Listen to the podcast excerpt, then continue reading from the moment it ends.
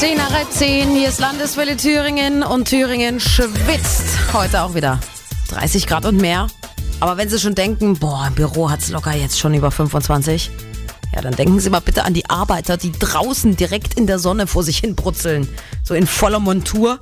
Und dann müssen die auch noch so schwere Arbeiten verrichten. Und zum Beispiel die Bauarbeiter, die in Erfurt gerade auf der Marktstraße bauen. Da ist ja die Durchfahrt der Straßenbahn zwischen Anger und Domplatz seit Monaten lahmgelegt. Also die haben auch äh, Zeitdruck, dass das möglichst schnell fertig wird.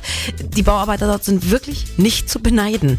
Der Kollege Michael Schemert hat bei den Herrschaften mal nach dem Rechten geschaut und sich äh, passend auch zu unserem Sonnencreme-Tagesthema nach den Gepflogenheiten auf dem Bau erkundigt. Wie machen Sie es denn? Wie schützen Sie sich denn vor der Sonne? Gewöhnungssache einfach. Ich bin aus Südländer, da geht das. Das heißt, wo kommen Sie her? Aus Bulgarien. Und da kann man Sonne vertragen. Ja. Wenn es richtig knallt, die Sonne, dann muss man das was auf den Kopf setzen, aber sonst geht's.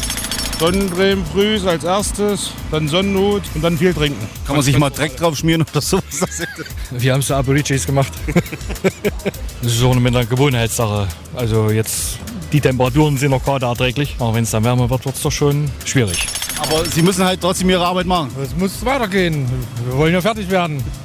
Ja, wird in dem Fall leider erst später fertig als geplant. Die Erfurter Marktstraße wird wohl statt im September erst Ende Oktober wieder für den Straßenbahnverkehr freigegeben. Aber bei dieser Hitze können wir, glaube ich, alle verstehen, wenn es die Jungs ein bisschen langsamer angehen lassen. My lover's got humor. She's a giggle at a funeral.